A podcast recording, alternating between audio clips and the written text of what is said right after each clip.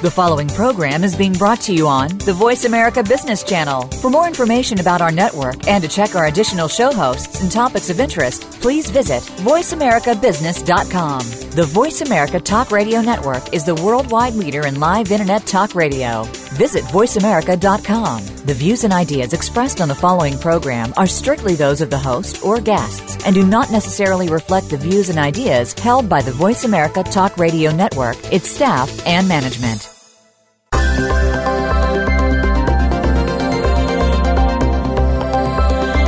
Is your organization a talent magnet? Is your culture the envy of the business market? Top organizations need top leaders. Make sure that you are that leader. This show will ensure that you are. Welcome to I Lead, the Leadership Connection with Dr. Linda Sharkey. Leaders today are more than just results, they are about creating legacies of great people, driving winning organizations, and raising the bar for themselves and that of their teams. Now, here is your host, Dr. Linda Sharkey. Hi, welcome to I Lead the Leadership Connection. I'm your host, Linda Sharkey, and I'm excited to be here with you today. I uh, just am uh, actually at Crotonville, the famed Crotonville uh, in New York, which is the Leadership and Development Institute for GE leaders, has been there for about 50 years. And I was very fortunate to have the opportunity to be the head of executive and leadership development for GE Capital, which was one of the largest businesses globally for GE. And I did all of their executive development worldwide. So I come back periodically and it just feels like old home week. What's exciting about being here is I started a coaching initiative at GE, GE Capital, which spawned across all of GE. If you go to my website, you'll see I have some articles written about that experience uh, that I wrote for a book with Marshall Goldsmith, who actually was the inspiration behind the coaching model that I put in place. I used his coaching model, the behavioral coaching model, which I thought was an excellent, easy process and methodology to help leaders really continue to up their game. And then I turned around and taught HR leaders on how to be behavioral coaches. And then we measured it year over year, every six months. And we got the same results in positive behavior change from our internal executive coaches as we got from external coaches. And I'm talking coaching 750 to 1,000 people. It was very fascinating because uh, we measured not just what the coach thought. In fact, we didn't even measure what the coach thought. We measured what peers, subordinates, and the boss thought in terms of the individual's behavior change. It was such a successful event that the results were at one point reported to the board of how how well this worked in terms of helping good people, great leaders become even greater leaders. The reason I'm telling you that story is because it's so exciting to be back here at Crotonville. And I'm here doing a workshop with other a couple of other colleagues, uh, former GE HR leaders, uh, on coaching and helping people think through how you leverage coaching for high impact. So it's been an exciting week. I also, early part of this week, went to the first Ultimate Culture Conference with Rob Cook at Human Synergistics and did a case study there with one of my clients, York Risk Services. And I have read an awful lot about coaching and um, and and culture. And the reason I like the methodology that human synergistics uses is because it is measurable, it is data driven, it is based upon years and years of research around what makes a constructive culture. I use that data in our up, most recent book, Winning with Transglobal Leadership. So many people make the mistake of not measuring culture and getting the data to really define what the current culture is. So, culture for me is something that absolutely should and can be quantifiable. It should be measured. It should be rooted in any culture change, rooted in data and facts and not somebody's hunch or not somebody's belief on what they wish the culture was as opposed to what it really is. So for me, coaching and culture kind of go hand in hand, which leads me to my guest today, Morag Barrett. I have had Morag on in the past, and she's just doing wonderful things out there in the field of leadership development. And, and what I love about uh, what she brings to the workplace is really helping people look at the power of winning relationships. And every time I see negative cultures, there's two things that exist in those negative cultures. And one is people don't have good relationships. People operate with fear. They're pitted against each other. Sort of reminds me of that article, if none of you have read, about Amazon, which some pundits called the Hunger Games of corporate America. So when you have that, you know for sure you're not cultivating great relationships. But when you have people that coach, that help, that want to see others be successful, that's where you know you have the kind of behaviors in place that are cultivating great relationships. So, Morag, thanks for joining me again today. It's just great to have you. Linda, I'm excited to be back. Thank you for inviting me. You know, I know you have a uh, survey that goes along with your Cultivate the Power of Winning Relationships, which, of course, is your best selling book. But how has that survey been running for you? What, what have you discovered through that? Because I know you're doing a lot of uh, collecting of data around it and uh, looking at the impact that building effective relationships at work and cultivating those relationships have. Well, I, I, was listening to your introduction. I couldn't agree with you more. I mean, an organization's culture is the sum of the explicit behaviors, but also the implicit, unspoken rules as to how business gets done.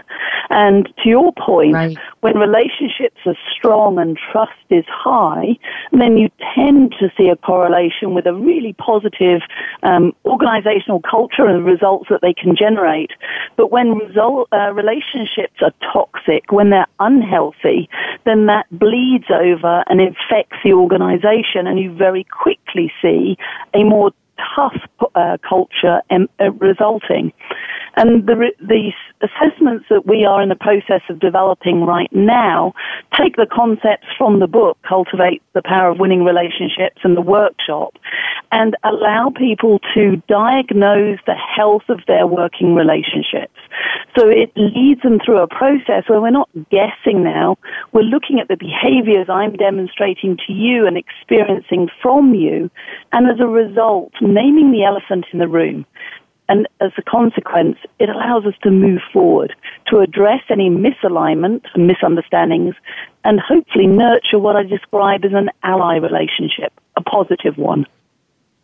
And it's so important. And you know why this occurred to me? I, I coach a number of people, as you probably know, and uh, yeah. many se- many senior executives. And it's so interesting because their issues are always around relationships and behaviors that they're using. Mm-hmm. It's never a an intellectual flaw. It's never because they don't know how to do the job. It's always because they either get so caught up in themselves, uh, they're they're they they cannot see their behavior for what it is and the impact that it's having on others. And I thought of your sort of matrix in helping leaders really see the nature of the relationships that they're building around them and how to create allies in certain circumstances. And I thought it's a phenomenal coaching tool. Phenomenal. Well, it is. Well, think about it. I mean, our whole school system is built around nurturing the IQ, how smart you are and your functional expertise. It's around individual performance, me versus the exam board, and can I graduate in the top X percent of my class? And although I've started to see a change in the curricula that's being offered, a smaller proportion of that study, whatever um, expertise and major you're looking at, is actually given to how do I communicate and collaborate and work with my colleagues. And so, of course, when people graduate and we get into the workforce, is it then any surprise to us that it's not about are you is it are you smart enough? Because invariably the answer is yes. Individually, everybody is smart enough at what they do. It's the how business gets done where things trip up, where I don't communicate expectations, whether it be around timelines or what success looks like or what the widget is that you need to pass to me in order for me to get my stuff done. And so that's where you and I, as executive coaches or working with teams and leaders, can help bridge that gap and provide the tools and the language and the frameworks that help people to collaborate and build high performing teams. Yeah, so so critically important. You know, I did. I mentioned Amazon as we we started out, and mm. um, I, you know, I'm, I know that you've you, have you have tracked all the information about Amazon. Do you have any thoughts about them? Well, again, it's the it's always interesting to me. It doesn't matter whether you're the CEO from the top down or the line manager who thinks that they are um, delivering a leadership style of openness and collaboration. The number of times I hear leaders say, well, I have an open door policy. And then you say, well, okay, so how many people have taken advantage of that in the last seven days? Who's come in and actually asked you for feedback or asked you for input? And then they'll go, oh, yes. So the knowing and doing gap can be huge. Just because you have the door open and you've said to your team, involve me, come ask, doesn't necessarily mean that you have a culture or an environment that is encouraging them to do so. And that's where we can help leaders to look at their intent to be collaborative, to be open door, and their impact, which is, well, last time I came and asked you for my help, you were multitasking on email and gave me the impression that I wasn't important. Well, the last time I asked for your um, help in resolving an issue, you told me to go away and fix it. So, of course, I didn't come back. So there's a disconnect between what we know we should do and the impact that we have day to day that sometimes people overlook. Yeah. And, you know, I often use, uh, again, it's a human synergistics tool. I use uh, the Leadership Impact Survey, which is a 360 survey, and it helps leaders mm. see the behavior that they use and the effect that that's behavior, how that behavior is impacting the productivity of the people that work for them. And it's a huge eye opener when people see this. Uh, and, you know, you made a, you make tons of interesting points, but I loved your point about measuring IQ. And perhaps yes. that's why when we get into the workplace, everybody, the higher up they get in the organization, they want to be the smartest person in the room because yes. that's what they, we taught them. You, you've got to be smart. And if you're not smart, you can't get ahead. But what is smart, really? You know, it's not demonstrating to everybody in the world that you're brilliant. It's listening and engaging with others. It is, and Marshall Goldsmith talks about it nicely in his book and his philosophy around what got you here won't get you there. And what can happen with right. the smartest and brightest is that correlation of, I got promoted because I'm smart and bright. And the answer, as you and I know, is yes, you did, and you got there in spite of being smart and bright. You got there in spite of some bad habits. And if as an organization we're not um, articulating for example, you talked about how do we articulate and describe our organizational culture. If we can't articulate that, if we can't articulate how expectations change as we move through the organization and our, le- our leadership levels, how can we hope to have leaders who can modify their approach and turn the dial up or down as appropriate to reflect the new increased scope and complexity of their role. We don't have those conversations, so people keep doing what they did before. The I was smart, that's what got me promoted, so therefore I will continue to be the smartest person in the room. And then we sit back and wonder why we're not delegating, can't delegate, don't have a succession plan that can be fulfilled, and all sorts of ripple effects that ultimately slow us down and undermine our ability to deliver the results being asked of us. I couldn't agree with you more, Morag, and we are at break. So stay with us. I'm talking to Morag Barrett, leading expert in leadership organization change, and has a great book out, Cultivate, and a workshop around it. Stay with us. We'll be back. And our next segment, we're going to be talking about the new world of work and what, from our experience, we see are the tenets that people are going to need to consider as they design, develop their workforces, their organizations, and of course, their leaders.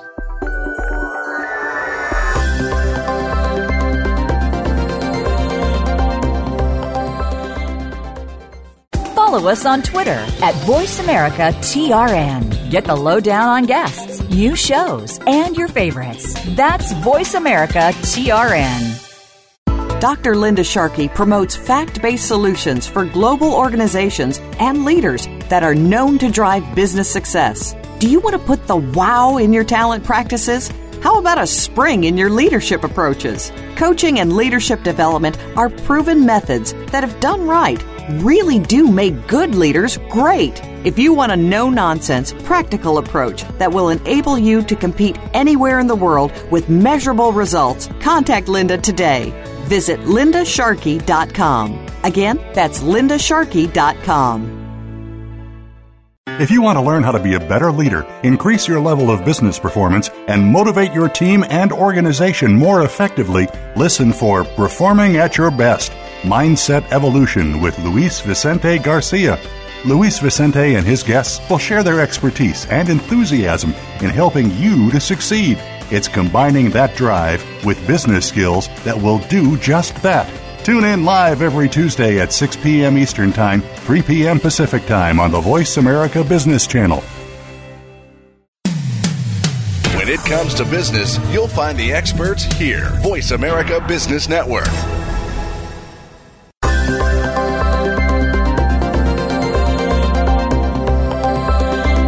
You are tuned in to I Lead the Leadership Connection. To speak to Dr. Linda Sharkey or her guest, please call in to 1 472 5790. That's 1 472 5790. Or you can tweet the show at hashtag ILeadTLC. We'd also love to hear from you by email. The email address is radio at lindasharkey.com. Now, back to I Lead the Leadership Connection.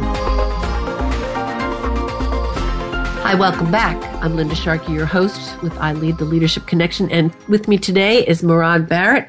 Well, why, why I love Morag is, you know, her she has a range of experiences. She's a sought after speaker all over the world. And not only is she somebody who's consulting now, but she's been there she's worked in some major corporations globally. And I love the other fact is that she's part of the Broomfield Symphony Orchestra. As a bassoonist, I think that's so wonderful. What made you pick that up? Morag? Oh, well, I come from a family of musicians, so music was never going to be optional in my house. And so the secret is I also play the piano. My first instrument was the flute, but flautists a ten a penny.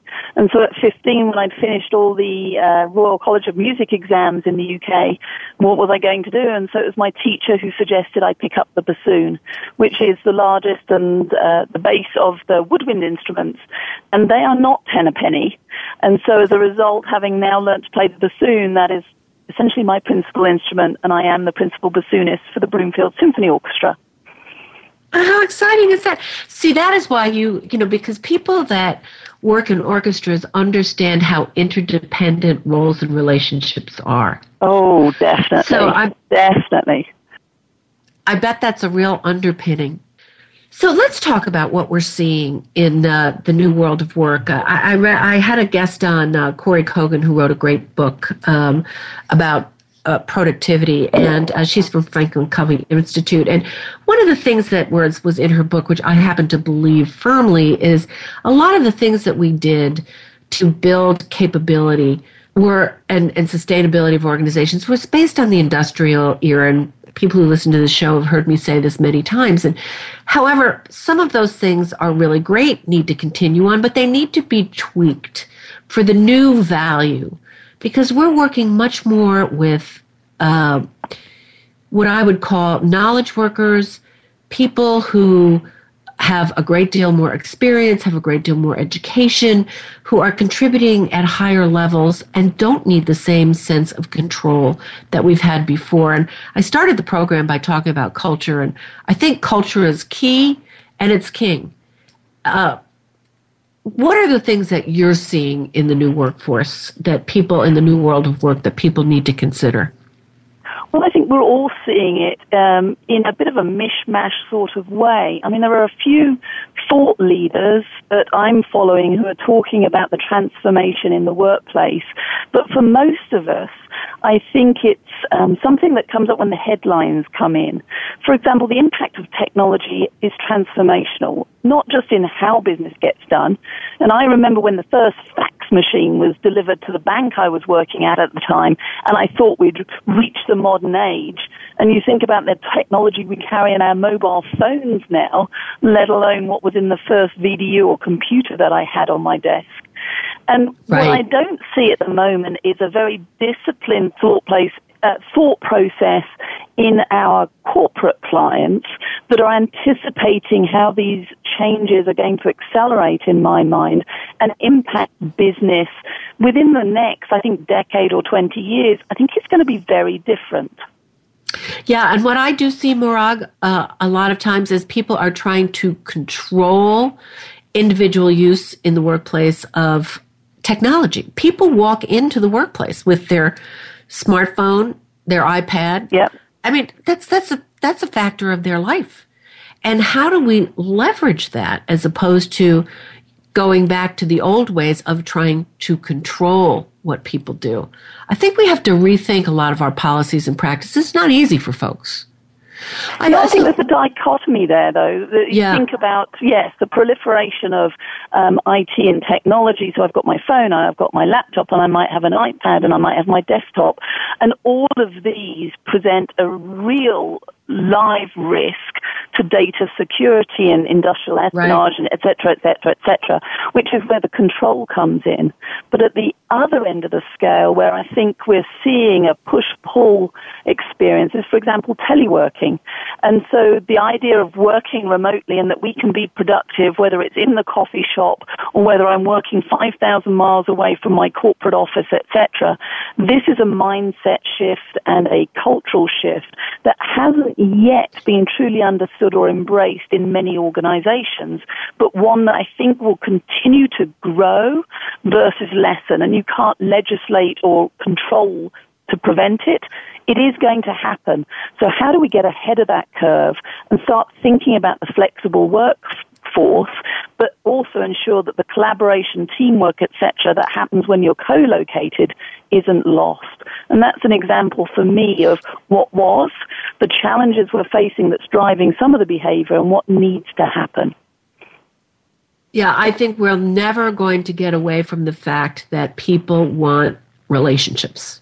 Yeah. However they get them.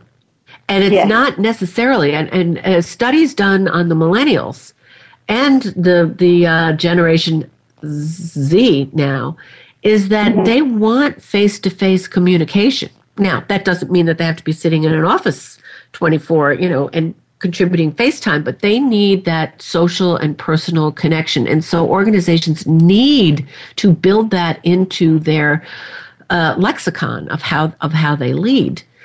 Uh, also, you know, the other thing that the, the, Pope was recently here, and and uh, I guess I, I, think nope, I think he's gone. But um, one of the things he talked about was inclusion, and to me, this is the big, the big question. You know, before we used to talk about diversity and oh, we've got to have diverse workforces. Well, you know, we have diverse workforces. It's here. So this links to me with culture.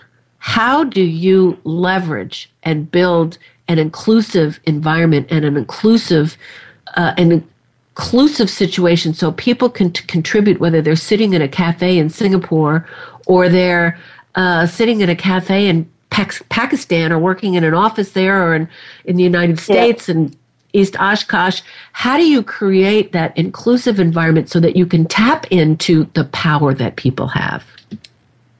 I agree. I think as humans, we're hardwired to that to seek out that sense of connection, and technology has given us the illusion of connection in many cases.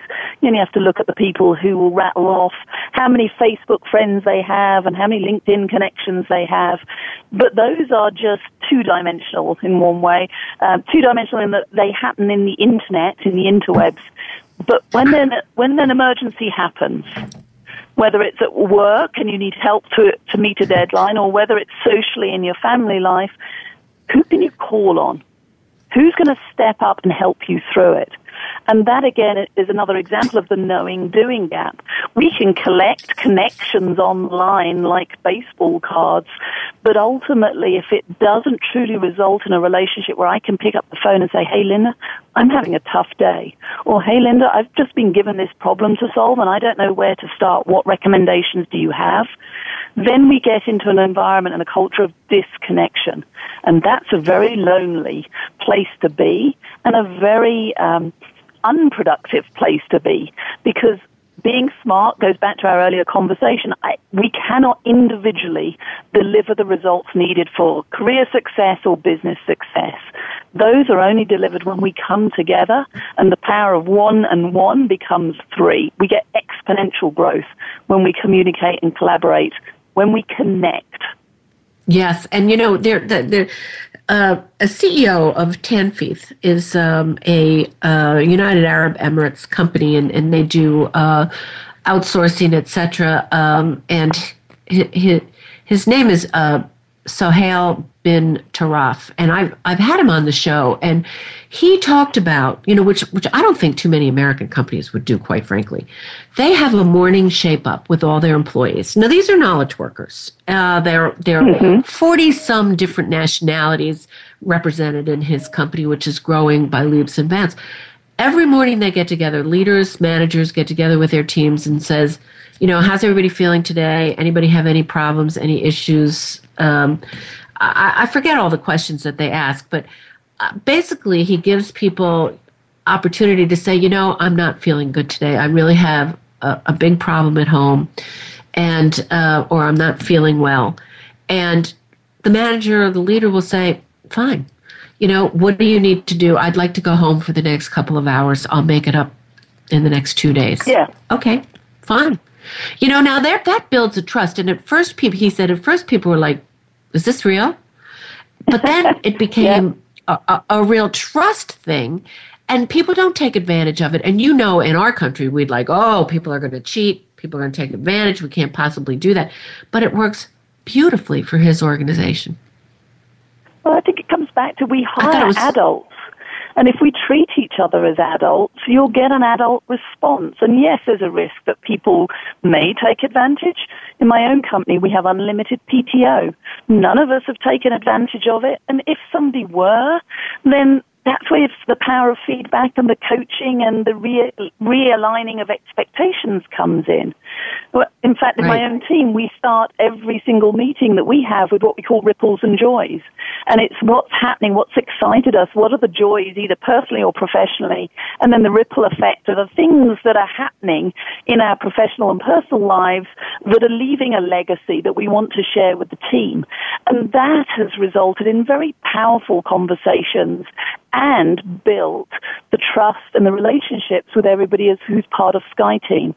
It seems simple in its execution, but it's powerful in the results that have come from it.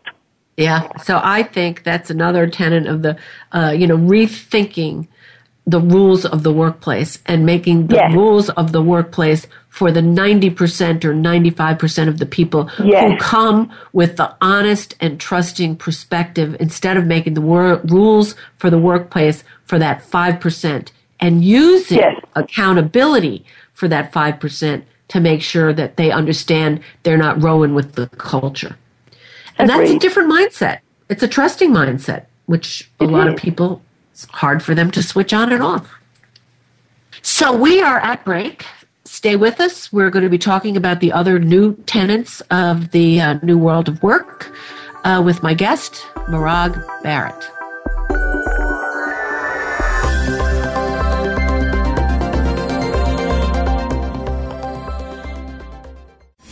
We're making it easier to listen to the Voice America Talk Radio Network live wherever you go on iPhone, Blackberry, or Android. Download it from the Apple iTunes App Store, Blackberry App World, or Android Market. Dr. Linda Sharkey promotes fact based solutions for global organizations and leaders that are known to drive business success. Do you want to put the wow in your talent practices?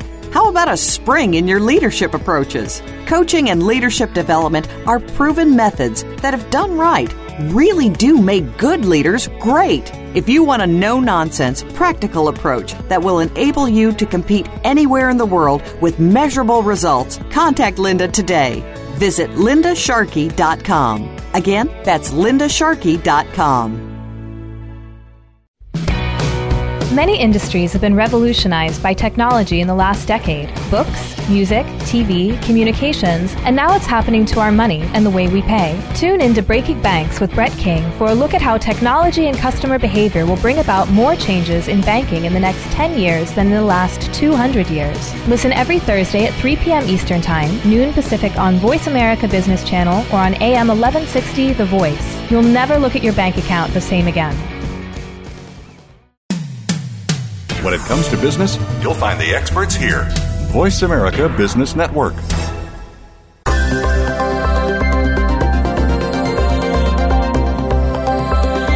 You are tuned in to I Lead, the Leadership Connection. To speak to Dr. Linda Sharkey or her guest, please call in to 1 472 5790. That's 1 472 5790 or you can tweet the show at hashtag ILeadTLC. We'd also love to hear from you by email. The email address is radio at lindasharkey.com. Now, back to I Lead, the Leadership Connection. Welcome back, and thanks for being with me. I'm Linda Sharkey, your host of I Lead the Leadership Connection, and with me today is Morag Barrett, and we're having a great and lively conversation around the new the tenets of the new world of work and things that we need to think about and adjust as we're building for the future. One of my favorite ones is really leveraging the brain. I don't think we know enough about the brain. I mean, people have said we're studying it more and more, but we're really understanding that people can train their brains to think differently. I think it plays into our whole notion of um, how we develop leaders, how we do performance reviews, how we do a lot of things. What are your thoughts on that subject, Morag? Well, like you, I'm watching the emerging research that's coming out. I'm certainly not a medical expert. I'm not a neuroscientist or anything like that. But what I am is a practitioner, and it's the how do you take these insights that we're getting and and apply those in the workplace in a way that makes sense to um, me and other leaders who are doing the best they can every day and occasionally making mistakes. But what I love and liken it to, for me, in terms of leveraging the brain, it comes down to curiosity and empathy. So when things are yes. not going to plan, it, we're very quick to point fingers and appoint blame and maybe label our colleagues, oh, well, that's sales or that's operations. What did you expect? Or that's so and so and they're a slacker. And as yeah. soon as we do that, we create right. a neuropath. I've seen that, that movie says, before, Morag. I've seen that movie you? before. Yeah. Yes, it plays out occasionally, doesn't it, in workplaces. But of course, as soon as we start labeling people or labeling teams, then we start to expect that behavior. And we always go looking for evidence that they are slackers, for example, in the case for the prosecution. Whereas with curiosity and empathy, it goes back to our earlier segment. Empathy, if I understand you've got issues at home, then when you um, take time off or you miss a deadline, I can give you the benefit of the doubt. It's not that you're slacking off, it's because there's this X issue that you're also dealing with. Now, if it becomes an ongoing pattern, maybe there's a different conversation that we need to have. But that empathy, because I have a relationship and I understand what's happening, means that we can work around these hiccups that we all experience in life and in work. And curiosity to me goes into this because when things don't go to plan, rather than jumping to the worst case solution of you did this on purpose to make me look bad, we can remain curious to say, well, why would a rational human being do this? What might have caused this outcome? How might I have contributed to this state of affairs? And then that gives us options versus just assuming that we have to go in and tell somebody off or assume the worst and that may not be the case. Yeah, and you know that comes into the whole, you know, brain perspective as well because the first place we go when things are going wrong is we retreat. You know, and we go into self-preservation, especially when uh-huh. we're getting negative feedback. And and uh, you, you know that is one of the things that it's hard for people to stop and retrain their brain to say, well, maybe this wasn't purposeful. Let's have a conversation yeah. about this. Let's not assume. Let's find out what's going on for somebody and and talk it through. But that's not our natural reaction. That's not our first no. step. Well, we're fighting we, a millennia of evolution. Oh, I'm sorry, Linda. I'm just saying we were fighting a millennia of evolution that's developed this fight or flight response that kept us alive when we were right. living in caves and therefore very needy, needed. But here in the workplace, most of us are not in a life or death situation, but our emotional memory system, Correct. the limbic system, the amygdala, doesn't know that. All it says is, I just had negative feedback. Oh my goodness, danger. And I either shut down and get yep. defensive or I react aggressively. And what we have to right. do is learn to anticipate those triggers. And it is possible to manage and respond versus react when these situations happen. That's right. And understand the triggers. That's why I love Marshall's latest and newest book. Oh, I do triggers. too. What triggers your behavior? What triggers your behavior? Why why yeah. why are you know, do you react the way you do and what can you do to control that higher order of the brain? Because we all do fall back. We don't even realize it when we get angry, when we say things that we don't mean, we don't want to say. It's it's we're we're we're falling back to the primal portion of our brain, which leads to the whole question of performance management. Now, I want to make very oh. clear to everybody I do not think that any company can go without having a clear set of accountabilities and a clear set of discussions around performance.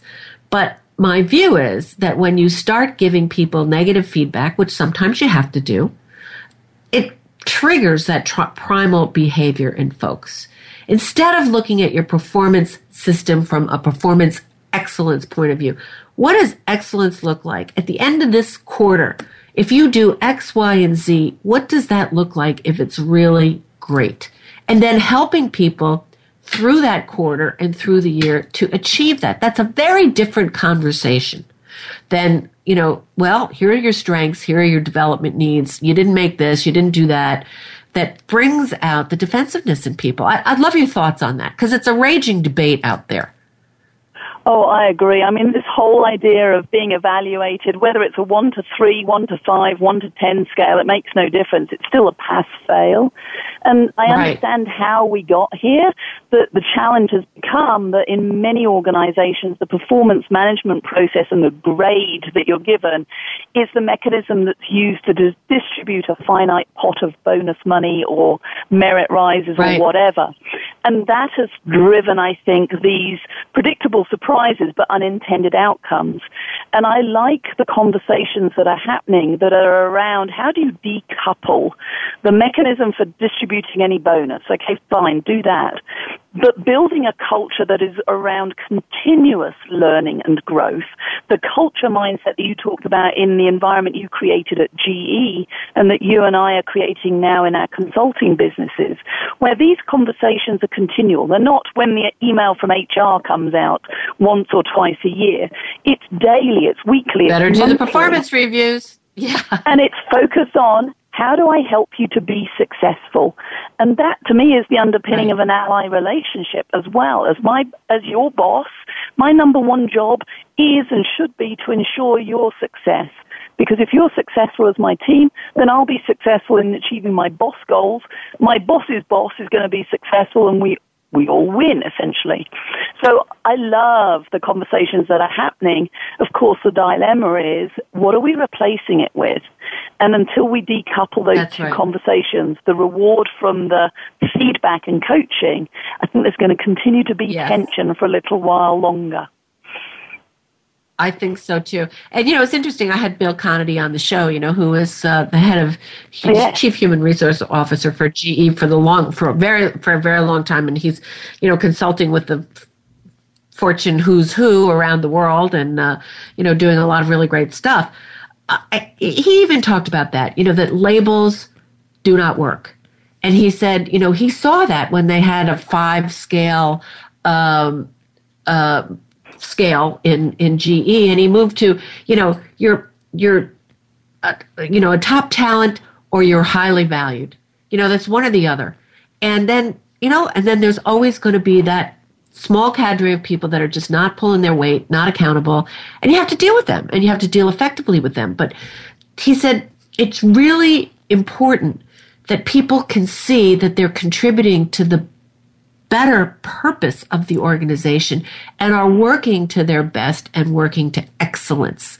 And I do think yeah. that the old performance evaluation systems were really much more about control and monetary distribution than it was really to drive increased and ever forward performance of people. So I, I, told you I'm here at GE, and tomorrow they're going to be unveiling their new performance uh, system that they've put in place.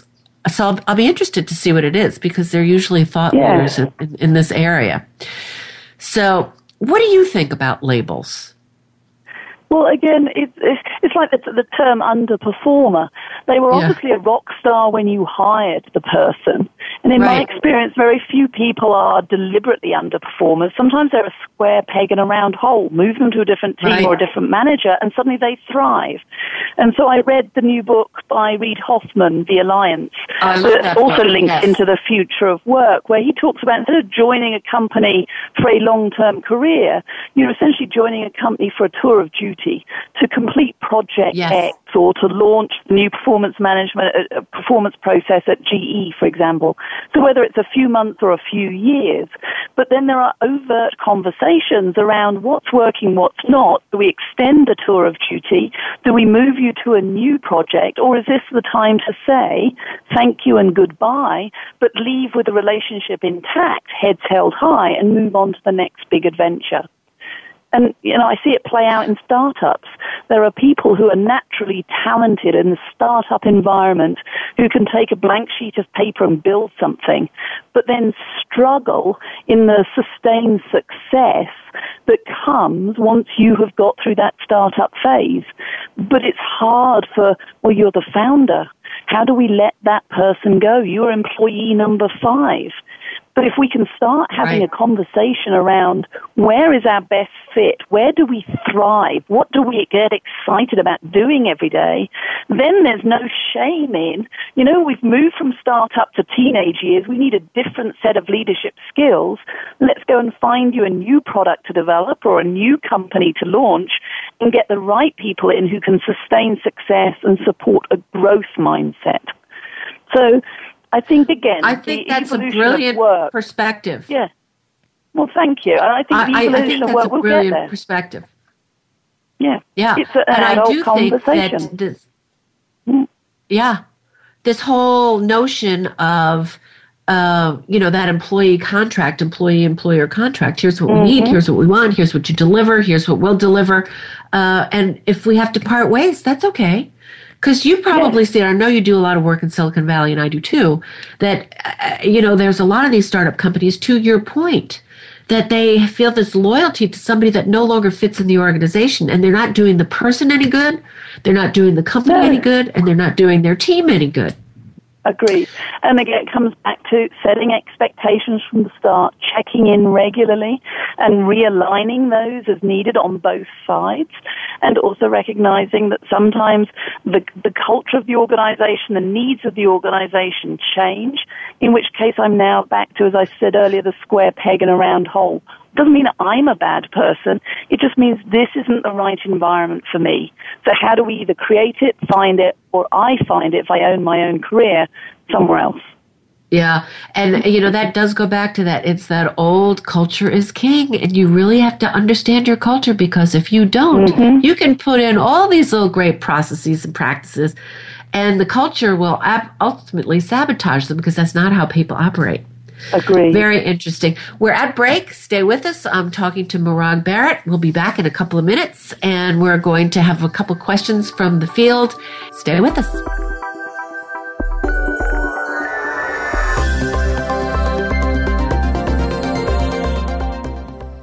Become our friend on Facebook. Post your thoughts about our shows and network on our timeline. Visit facebook.com forward slash voice America. Dr. Linda Sharkey promotes fact based solutions for global organizations and leaders that are known to drive business success. Do you want to put the wow in your talent practices? How about a spring in your leadership approaches? Coaching and leadership development are proven methods that, if done right, really do make good leaders great. If you want a no nonsense, practical approach that will enable you to compete anywhere in the world with measurable results, contact Linda today. Visit lindasharkey.com. Again, that's lindasharkey.com. Get a unique and playful insider's take on the biggest stories in tech media and entertainment. Join Lori H. Schwartz, well known technology catalyst, comedian, and geek girl, as she and leading experts in the media and content business dive into the biggest stories in technology trends, consumer behaviors, and its impact on Hollywood. If you're looking to respond to the tech fueled changes in the marketplace, then tune in to the Tech Cat Show Wednesdays at 1 p.m. Pacific, 4 p.m. Eastern on Voice America Business and syndicated to Voice America Women's Channel the business community's first choice in Internet Talk Radio. Voice America Business Network.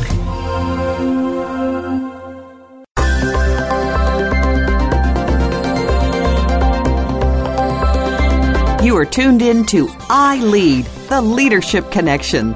To speak to Dr. Linda Sharkey or her guest, please call in to 1 472 5790. That's 1 472 5790. Or you can tweet the show at hashtag ILeadTLC. We'd also love to hear from you by email. The email address is radio at lindasharkey.com. Now, back to I Lead, the Leadership Connection. Welcome back. I'm Linda Sharkey, your host, and we're having a great conversation. I'm having a great conversation with Morag Barrett. We're talking about the new world of work. And we have a question, Morag, uh, that was emailed in actually. It's, it's from somebody in India, and they emailed it last night, but I think it's a very relevant question because they're going to be uh, listening to this as a, as a uh, after the, the session. What three things, if you were going to say, what are the three most important things that somebody has to consider in this new world of work? What are they? So, I think for me, as I look at the challenges my clients are facing now and anticipating in the next few months, the three challenges for me boil down to the what, the how, and the who. So the what, the challenge is in identifying the corporate culture we have today or the team culture we have today and what we need it to be in the future. The how is when we have a globally based workforce or a geographically dis- dispersed workforce, how do we encourage that teamwork and collaboration? And then the who is all around building um, ally relationships, powerful professional relationships that are built on the basis of trust that then drive the candor and debate needed for success. So for me, the three challenges are what around the culture, the how in terms of the collaboration and teamwork, and the who in terms of developing those trust-based relationships. Well, and there was a add-on uh, from that question uh, from Kumar, um, and how would you go about doing some of those things quickly? We we don't have that much time, but Kumar really not only what what's the what, but how would you go about so I would get, um, this is about a small team. So assuming I'm a, a middle manager in, in his organization, I would sit down with my team and my direct reports and I would ask a few questions around how would we describe our culture today? What are the stories being told at the water cooler? What are the symbols that we have on display, whether it's the corporate values and so on? What are the behaviors that are supporting that culture? And then what is positive or negative about it? What's helping or hindering our success? And I would create just three to five bullets of what do we want it to be?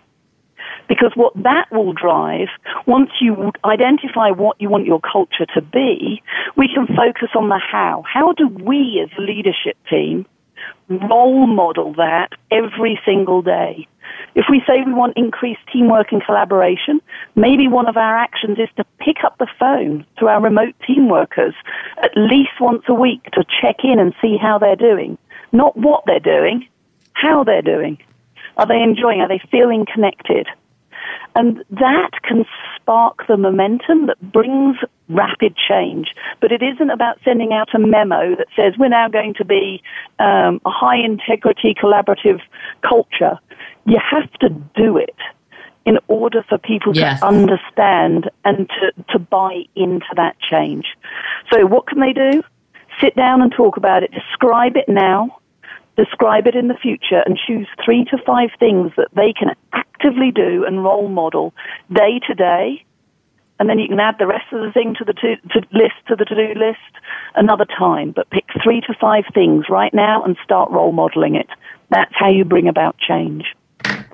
And you know, I think that that's transformational if people can do that, that it's going to be transformational for their company. Morag, thank you so much. I'm looking forward to other things that we're going to do together. Um, stay tuned. Uh, it was just great having you on the show. I greatly appreciate it. Thank you, Linda. And we'll talk again, I'm sure.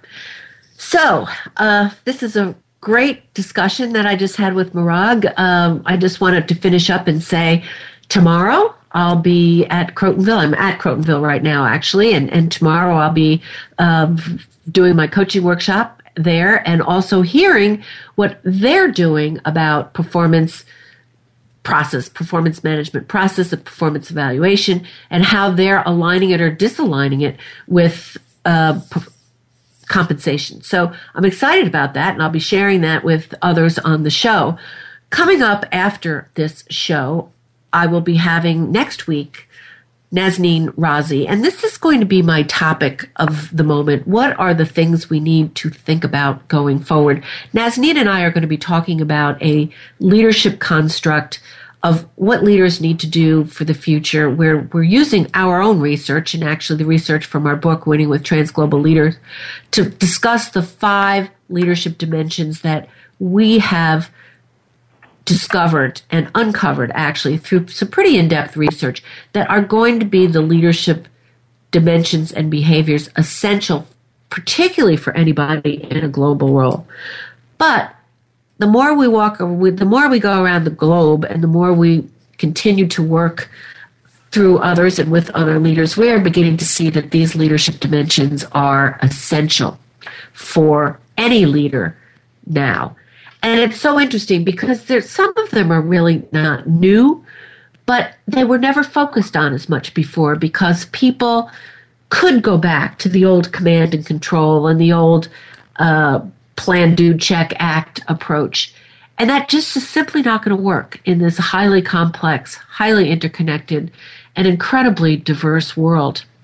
So when I was talking to Nazneen, she shared four things that I think is a philosophy that I just loved, and we'll we'll talk about it on the show. But she said, great leaders really are passionately optimistic and create a better future. That's what leaders do. They don't come in every day and say, "Oh my God, things are terrible. This is so awful." They create an optimistic future, and they're passionate about it, and they are curious. They want to learn about other people. They don't shut other people down. They don't operate under closed bias and say you're good and uh, you're bad. They are curious as to why people do things. They create new knowledge and learning. And they liberate new ideas. They're highly innovative. And the final one I thought that was really something to consider is they are compassionate and compassionate beings. And that plays a lot into what Morag and I were talking about. Now, these are things that you can learn, actually. There is an art and science to leadership you can learn to be passionate and compassionate about the people that you work with and for. You can learn how to develop others and help others be the best that they can be. These are all things that I believe leadership is really about. Leadership is not a role, it is a privilege. And being a leader requires you to be very introspective and thoughtful about who you are and how you impact others. So thanks so much for being with me today. I hope you loved the show as much as I did. And stay with us next week for a discussion with Nazneen Razi, the head of human resources for Healthcare Services Corporation. She's supported over seven CEOs as the CHRO in her career. Lots to talk about.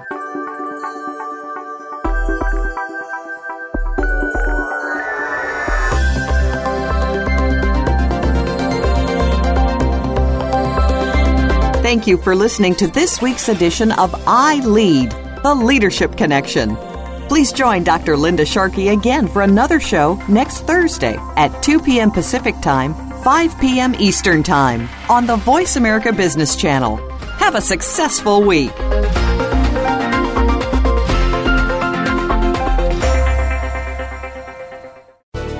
Thanks again for listening to the preceding program brought to you on the Voice America Business Channel. For more information about our network and to check out additional show hosts and topics of interest, please visit voiceamericabusiness.com. The Voice America Talk Radio Network is the worldwide leader in live Internet talk radio. Visit voiceamerica.com. The views and ideas expressed on the preceding program are strictly those of the host or guests and do not necessarily reflect the views and ideas held by the Voice America Talk Radio Network, its staff, and management.